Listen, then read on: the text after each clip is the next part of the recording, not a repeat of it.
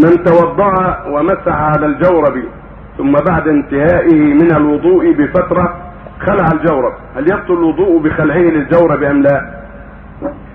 إذا مسح الجورب بعد الحدث ثم خلع بطل الوضوء عند عامة أهل العلم. في قول شاذ لبعض التابعين لكن ليس عليه محول. يعني عامة أهل العلم أنه يبطل الوضوء. إذا خلع الخفين أو الجوربين بعد المسح وقد أحدث قبل ذلك يبطل الوضوء. نعم. يعني لا يكتفي بغسل الرجل فقط؟